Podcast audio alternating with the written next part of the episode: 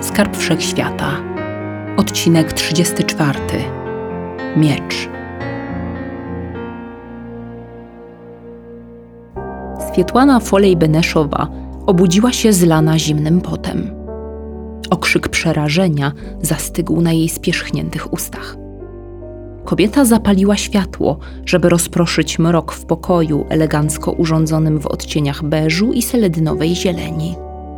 Sięgnęła po szklankę wody stojącą na nocnym stoliku. To był tylko sen, Swieto. Tłumaczyła sobie racjonalnym tonem, ale rozszalałe serce nie zamierzało uspokoić się i przestać przypominać pracującego młota pneumatycznego. Zegar wiszący na przeciwległej ścianie, okrytej równie drogą co stylową boazerią, wskazywał godzinę 4.20 w nocy. Wariuję. Stwierdziła. Dajanie nic nie jest. To był tylko głupi sen. Zatroskanie jednak jej nie odstępowało. Znała Dianę Meron od... nie pamiętała ilu już lat.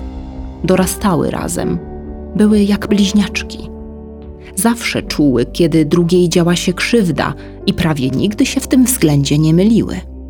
Od kiedy córka jej przyjaciółki, znana teraz powszechnie jako dziewczyna z kosą, została przywódczynią ruchu oporu w osławionej Ceterii i wdała się w niebezpieczny konflikt z potężnym militarnie dystryktem 77, zmuszając tym swoją matkę do rozpoczęcia konspiracyjnego życia, Diana kontaktowała się ze Swietłaną dużo rzadziej niż miało to miejsce wcześniej. Dlatego i bez koszmarów sennych pani Foley nie przestawała się o nią martwić. Ponad 16 lat temu wpakowały się razem w wyjątkową historię, ale to Dajanie przyszło najwyraźniej płacić za to wyższą cenę. To niesprawiedliwe. Swietłana zacisnęła pięści na satynowej, seledynowej kołdrze. Di, przecież to ty zawsze bardziej wspierałaś mnie niż ja mogłam ciebie. Tyle razy pomagałaś mi w wychowywaniu syna, a ja nie mam jak ci się za to odwdzięczyć. Mogę mieć tylko głupią nadzieję, że dajesz sobie radę. Wszystko przez tę małą, przez Linę. Mając taką matkę jak ty, waleczną i odważną, wybiła się nad szary tłum i sprowadziła na ciebie niebezpieczeństwo. Ale ty na pewno jej do tego nie pchałaś. Jeśli ktoś zawinił, to te przeklęte zwierzęta. Wszystko przez to, że chcą mieć bardziej tę swoją wojowniczkę niż normalną nastolatkę. Wróciła pamięcią do wydarzeń sprzed lat. Do czasów, kiedy dwie młode kobiety, nieświadome tego, co je czeka, rozpoczęły wychowywanie swoich nadzwyczajnych dzieci. Dzwoniły do siebie praktycznie codziennie. Dzieliły się odkryciami, spostrzeżeniami, uwagami, propozycjami, wszystkim. Rozstały się dla bezpieczeństwa, dla łatwiejszego utrzymywania tajemnicy i ze względu na zwierzęta, które, jak się wkrótce okazało, znały tylko dziewczynkę. Szybko uczyły się obcego im języka. W niedługim czasie dogadały się z Dajaną co do wychowywania Liny. Ich działania za pośrednictwem Dee pomagały także Swietłanie. Udało mu się. Pamiętała, jak przez telefon relacjonowała przyjaciółce kolejny sukces. Ma ten sam szósty zmysł. Też panuje nad cząsteczkami powietrza. Wysadził niechcący południową ścianę domu, ale nie bój się, nikomu nic się nie stało. Tylko, że ja i Karl nieźle musieliśmy nagimnastykować się przed policją i strażą, żeby nikt nie nabrał podejrzeń. Mają ze sobą wiele wspólnego. Diana mówiła szeptem z większą ostrożnością. Swietłana wiedziała dlaczego. Zwierzęta. To dowodzi, że przybyli z tego samego miejsca, ale nie przylecieli razem. Fate, Darla i Ike bardzo agresywnie reagują na wzmiankę o chłopcu. Powiedziałaś im? Cii, coś ty. Zapytałam po prostu delikatnie, czy Linie nie byłoby lepiej, gdyby miała, powiedzmy, brata. A zwierzaki, zwłaszcza ptaszyca, wiesz, Fate, spojrzały na mnie, jakby chciały mnie zabić. W ogóle odnoszę wrażenie, że temat płci jest dla nich bardzo drażliwy. Hmm, nie rozumiem. Ani ja. Ale nie po to dzwonię. Diana przerwała na moment, a Swietłana wytężyła słuch w oczekiwaniu na nowe rewelacje. Słuchaj, Sveto, jest jeszcze coś. Weź, nie strasz. Ptaszyca nauczyła małą czegoś dziwnego. Opisała jej z wyglądu broń, taki niby gigantyczny sierp, czy w sumie kosę, coś takiego. I kazała jej to nazwać. Bez sensu. Swietłana przypomniała sobie, jak zupełnie nie wiedziała wtedy, czego się spodziewać. Słuchaj dalej. Podniecenie w głosie Dajany rosło. Linie przyszło do głowy określenie kosa śmierci, co jest właściwie bardzo adekwatne do wyglądu tej broni. Jest przerażająca. Przerażające jest małe dziecko, któremu takie nazwy przychodzą do głowy. Czekaj, Di, widziałaś ją? Tę kosę? Tak, bo kiedy Lina składa dłonie i wypowiada kosa śmierci, ona, ona się pojawia znikąd. Kręcasz mnie? Swietłana uśmiechnęła się gorzko na wspomnienie swojego niedowiarstwa. Słowa tego arcyważnego dialogu sprzed lat nie zatarły się w jej pamięci. Coś ty. Znasz mnie. Sama w życiu nie wymyśliłabym czegoś tak niesamowitego.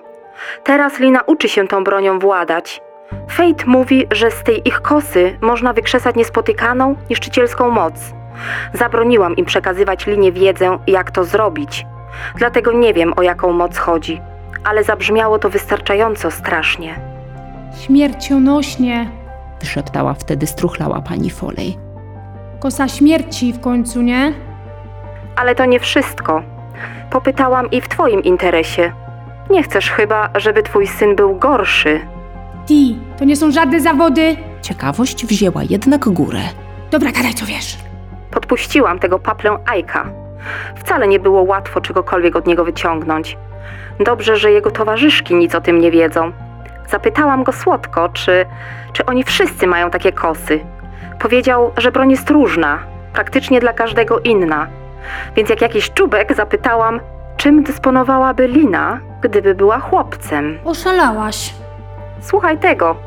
Na to pytanie Ike spojrzał dziwnie, ale podkarmiłam go jego ulubioną pieczenią i dodałam takim ładnym, jasnowłosym chłopcem. Diano Meron. Pani naprawdę jest stuknięta. Jej przyjaciółka puściła wówczas tę zgryźliwą uwagę mimo uszu. Ike tak wyszczerzył zębiska, że pomyślałam, że mnie zabije. Mało brakowało, a z mojego planu byłyby nici. Ale opowiedział mi o tej broni. I tu słuchaj uważnie, Swieto. Miecz czarno-złotą, pozawijaną rękojeścią, żłobioną w ozdobny wzór zwiększający przyczepność. Ostrze długie, proste, średnio szerokie, niebieskie z metalicznym, srebrnawym połyskiem i ażurowym zdobieniem po środku. Każ mu to nazwać i wezwać. Rozumiesz? Sama jestem ciekawa efektu. Spróbuj, a nóż się pojawi. Aha, a jak rozkaże mieczowi zniknąć, to on wyparuje, o ile nie będzie dotykał go ktoś inny. Tak przynajmniej jest z kosą śmierci. No, nie wiem, Di. Pamiętała swoje ówczesne wątpliwości. Co ci szkodzi? Będzie normalnym człowiekiem, ale niech pozostanie też trochę sobą. Jesteś mu to winna. Racja. Swietłana doskonale zdawała sobie sprawę, jak bardzo powinna być temu chłopcu wdzięczna. Dzięki niemu miała dziecko. Spróbujemy. Dzięki. Diano, bez ciebie nie dawałabym rady. Zamknęła wspomnienia z powrotem w szkatułce pamięci. Wróciła do teraźniejszości i ponownie złożyła głowę na poduszce. Szczelniej owinęła się satynową kołdrą. Odgarnęła z czoła kosmyk przydługiej grzywki w myślim kolorze i przymknęła szare oczy, próbując zaprosić do swojego organizmu zbawienny sen. Faith, Darla i Ike stworzyli dziewczynę z kosą śmierci. Ja powołałam do życia chłopaka z mieczem snu. Czy czeka go podobny los? Na tę myśl zwinęła się w ciasny kłębek i zaskowyczała cicho. Di, kochanie, odezwij się i powiedz, co u was, bo szaleję. Dręczona koszmarami na jawie, nie zasnęła aż do poranka.